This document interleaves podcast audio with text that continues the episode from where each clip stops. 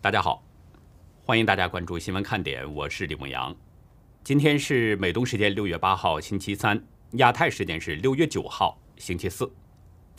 随着常态化核酸检测在北京、上海等城市推行，上海又出现了天价上门核酸服务。从网传的视频和图片中可以看到，上门核酸检测的费用最贵达到三千元人民币。世卫组织总干事谭德赛八号表示，全球非猴痘疫区国家目前已经通报了一千多起病例。他担心这种病毒对孕妇、孩童等脆弱族群将构成危险。联合国秘书长古特雷斯八号警告，俄罗斯入侵乌克兰对全球的冲击正在恶化，可能有十六亿人将会受到影响。日本警方八号逮捕了一名二十多岁的中国男子。指控他把考生传出的考题图像传送到外部的中继人。早在今年一月，日本东京都国立市一桥大学举行外国留学生入学考试的时候，曾发生数学题外泄情况，这名男子涉入其中。湖南省政府八号向上通报，近日出现的时间最长、强度最大的降雨，迄今已经造成了近一百八十万人受灾。其中有十人死亡，三人失踪，直接经济损失达到四十多亿人民币。下面进入今天的话题。中共近来频频挑衅西方，加快海外布局，同时又加紧兵力操演，真的是要与美国高烈度博弈，还是另外有目的呢？中共财政可能出了大坑，有消息说连公务员的工资都发不出来了。最后呢，我会向您展示一段婚礼的实拍镜头。据说这段视频惊动了当地的公安。在今天的记者会上，澳大利亚新任总理艾班尼斯对前不久中澳军机的南海事件做出了一个简短回应。他表示，中共军机向澳洲巡逻机抛洒雷达干扰片的举动非常危险，因为事件是发生在国际空域。澳大利亚国防部长马勒斯进一步描述了艾班尼斯口中非常危险的动作。五月二十六号，澳大利亚空军 P 八侦察机在海上例行侦察，突然有一架中共的歼十六战机飞来，两方距离非常近。随后，歼十六加速切入了 P 八前方的空域，并且释放一捆装有小铝片的薄条干扰弹，那些小铝片被吸入到了。澳洲军机的引擎，艾班尼斯刚上台，中共就给他来了一个下马威，而且中共国防部发言人谭克飞昨天还强词夺理，警告澳方停止类似危险挑衅行为，否则要承担一切严重后果等等。类似的事情稍早前也在中共与加拿大之间出现了。上周呢，加拿大的军方曾经声明表示。中共军机曾试图使一架加拿大远程巡逻机偏离航线，机组人员迫不得已改变了飞行航向，才没有发生碰撞。加拿大在声明中指出，中共军机不遵守安全规范、威胁他人生命的行为越来越频繁。但中共外交部发言人赵立坚表示说，加拿大是散布虚假信息。中共军机一直是以安全和专业的方式飞行，不允许别国以航行自由的名义侵犯其主权等等。除了澳洲和加拿大，中共与日本的摩擦也是日渐频繁。昨天，中共外事办主任杨洁篪与日本国安保障局长秋叶刚男通了电话，电话中是再次老调重弹。据中共官方通报。杨洁篪是阐明了中方在台湾涉港、钓鱼岛等问题上的原则立场。从中共外交部网站通报的这个内容来看，很像是杨洁篪对日本方面的警告，是一种居高临下的姿态。今天，柬埔寨为一个军事基地的升级工程举行了一个破土动工仪式，中共驻柬埔寨大使王文天到场并发表了致辞。同一天，柬埔寨副总理兼国防大臣迪班发布了两张照片，一张是参加奠基仪式的照片，碑文上有中文“奠基”两个字；另一张是他与王文天在泰国湾游泳的照片。这就基本证实了《华盛顿邮报》前天报道的消息，报道中引述匿名西方官员指出，中共正在柬埔寨北部秘密建造第二个海外军事基地。这个消息传出，更引发了国际社会对中共的紧张情绪。前不久，中共第一艘航母辽宁舰在西太平洋海域完成了二十多天的远海编队训练，这是辽宁号成军十年来编队兵力训练强度都是最大的一次。几天前。中共的第二艘航母山东号被发现，甲板上出现了无人机群。美国军事网站动力表示，中共海军有可能将这些无人机作为抗衡越来越大的小型无人机的训练和测试。也有媒体认为，中共军队可能抢在美军之前，将固定翼垂直起降无人机部署在了航母上。另外，在本月初，《华尔街日报》六月三号报道。中共第三艘航母零零三型未来几天可能要下水。报道表示，中共零零三航母下水将是中共的海军扩大公海的军事行动，并可以将兵力投射到更远的地方。海外布局、兵力操演和加紧打造第三艘航母，无疑是凸显出了中共与国际抗衡的姿态。中共所展现出的这种强硬以及它的咄咄逼人，使国际的紧张气氛变得越来越紧张，甚至有擦枪走火的危险。根据美国对盟友的承诺，只要受到侵略或武力威胁，那么美国都会武力保护盟友。也就是说，无论中共与澳大利亚、加拿大或者是日本发生军事冲突，那么美国都会武力介入，兑现承诺去保护盟友。那么也就是说，战火会延烧到美中之间。前不久，我曾经提到过中共重要智库人大重阳发表的那份报告。报告中呢，分析了未来在美中之间可能会发生三种烈度的博弈。高烈度博弈就是美中全面军事对抗。那现在中共不计后果的制造紧张空气，是中共要与美国进行高烈度博弈了吗？台湾中正大学战略暨国际事务研究所创所所长宋学文对美国之音表示：“战争有时候是非理性的，中共海外布局、兵力操演和打造第三艘航母，都是在为可能出现的擦枪走火做着相关的准备。”不过，宋学文分析认为，从理论上说呢，美中之间是不会发生战争的。美中竞争虽然激烈，但是双方也都在避险。因此，他认为美中全面军事对抗的几率很低。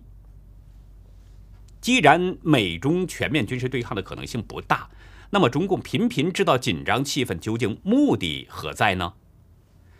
前中共海军司令部中校参谋姚成对自由亚洲表示，中共频频挑衅西方国家，表面上是拜登访问亚洲，加固构建了西方军事联盟，对中国的海上扩张威胁。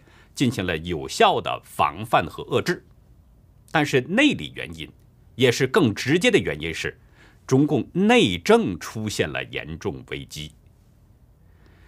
相信大家都看到了，最近以李克强为首的旧经济派相对活跃了很多，尤其是李克强召开了一次十万人的经济会议，这传递出的信息是与习近平完全相反的不同的声音。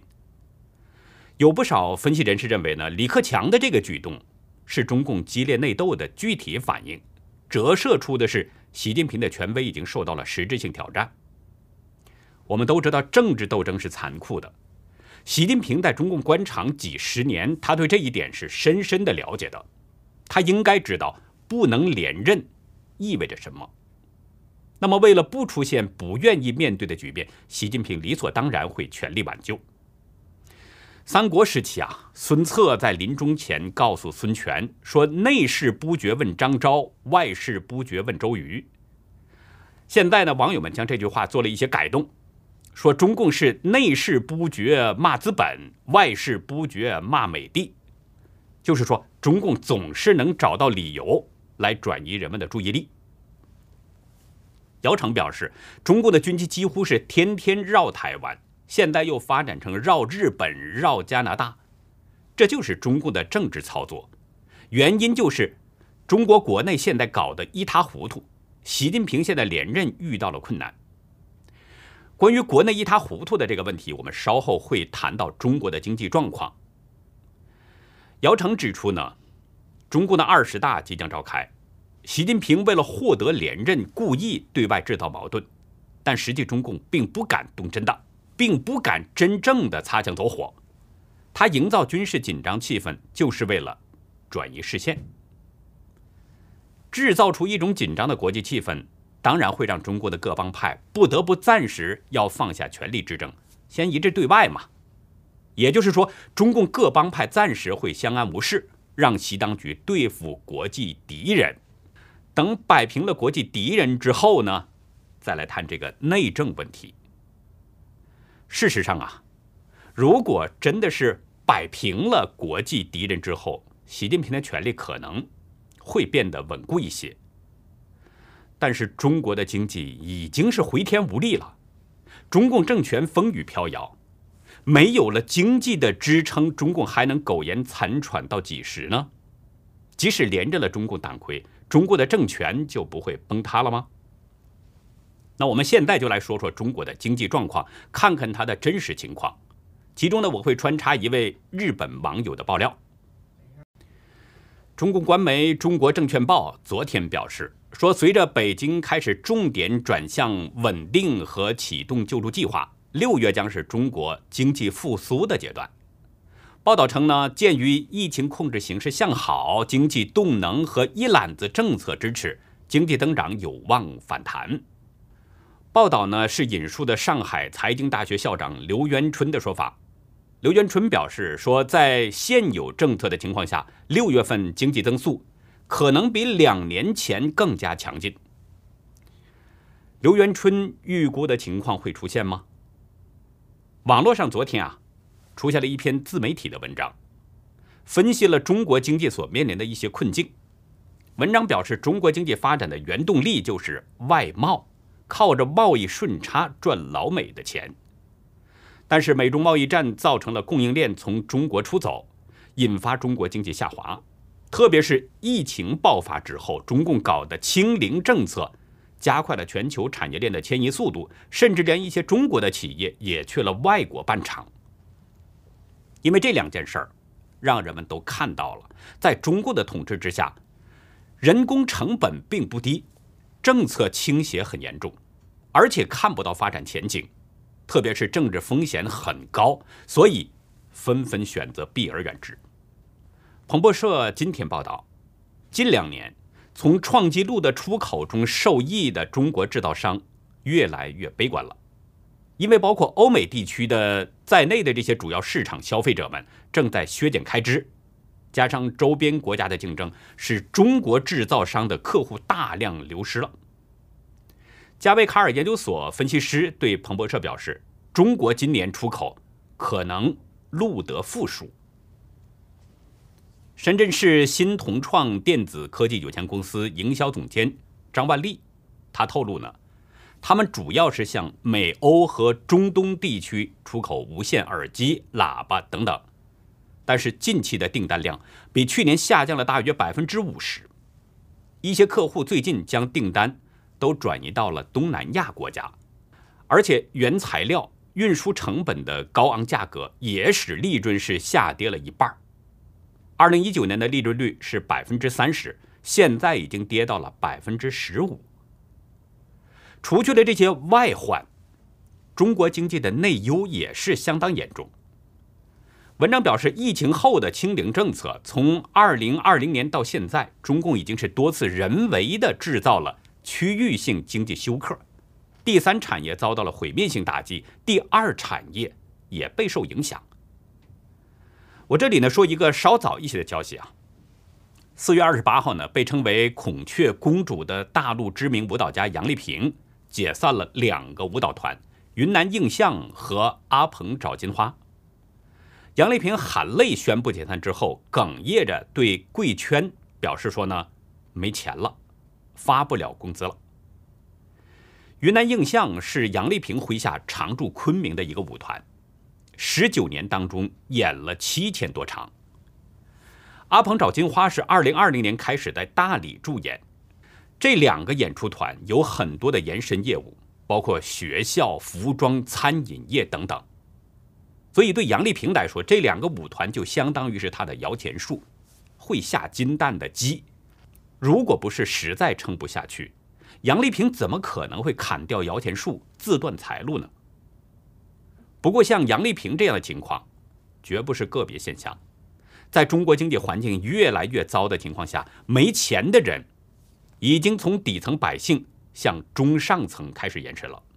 前面提到的那篇自媒体文章表示呢，说在中共不断加速的情况下，中小企业破产、龙头企业裁员、失业率飙升的情况会越来越严重。文章还表示，财政没钱了，连公务员薪水都发不起。昨天呢，有一位身在日本的朋友，在邮件中向我透露了两个让他惊讶的消息。一个是之前他回中国大陆时呢，认识的区委会领导告诉他，国家都不发薪水给他们了。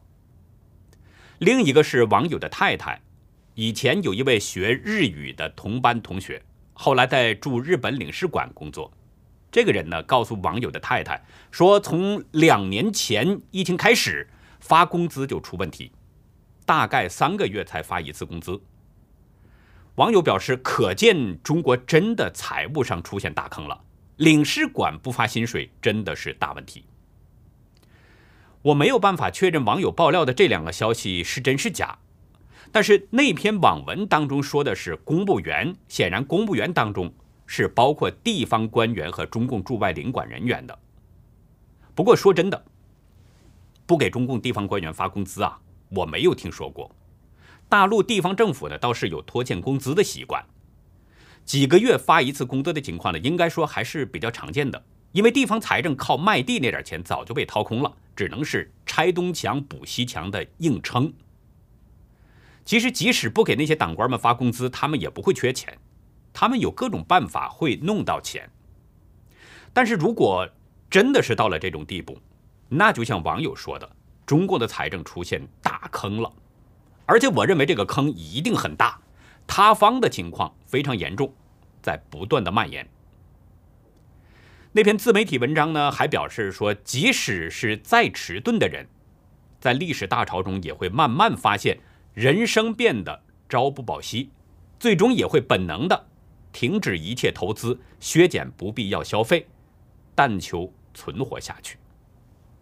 文章认为，当整个社会对未来的预期变成了这样，那么经济体系就算是被彻底摧毁了。他说，当经济崩溃、财政破产、维稳支出都要靠大印钞票的时候，又能不能镇压得住按下葫芦飘起瓢的高失业率下的动荡社会？文章在分析完了中国经济所面临的困境之后，表示呢说中国经济会遵循规律崩坏，中共政权很可能会解体。他希望所有人能在时代的洪水中熬到雨过天晴的那一天。文章最后说，如果今天的你告诉2012年的你，2022年中国情况岌岌可危，十年前的你会不会相信？那同样。今天的你不相信十年之内会发生苏联解体二点零，是情感上无法接受，还是逻辑上有实证支持呢？接下来呢，我想请大家看一段结婚视频。按理说啊，这个结婚视频呢，在人们的印象当中应该是让人觉得很喜庆，但是我看了这段视频之后，看的心里边是越看越不舒服。网友在转给我这段视频的时候，特别告诉我说，这段视频惊动了四川美姑县公安。因为视频比较长啊，我只能给大家展示前面的一小段，就是让大家看看中国农村的真实生活状况和他们的真实经济水平。当然了，这也不能完全代表整体的中国农村状况。但是我要强调一点，像这样的地方，在中国其实并不少。结婚的酒宴哈，啊，这你们吃，你们吃，去喝一碗喜酒吧。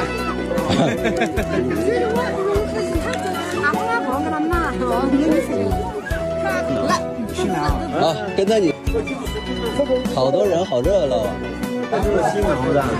新郎？新郎是吧？你好，你好，继续的他嘛。哦好，继续做吧，继续做。哦好好好好，我们我们去参观一下，参观一下。学点他们的手艺嘛，他们的手艺嘛。哦好好的好的，我们参观一下。这个是他们的新你先房。照相，我们给你来，给你们来点豆腐汤啊。哦，不用这么客气。啊，不用不用不用那么客气，不用那么客气，真的。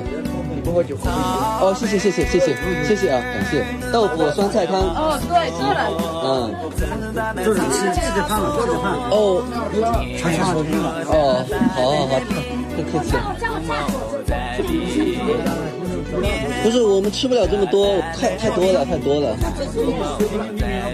吃不完没没关吃。他们很客气，把我们请到了新郎的房间里面，新房里面。这就是喜宴标准的喜宴了嘛？现在嘛，现在开放了嘛。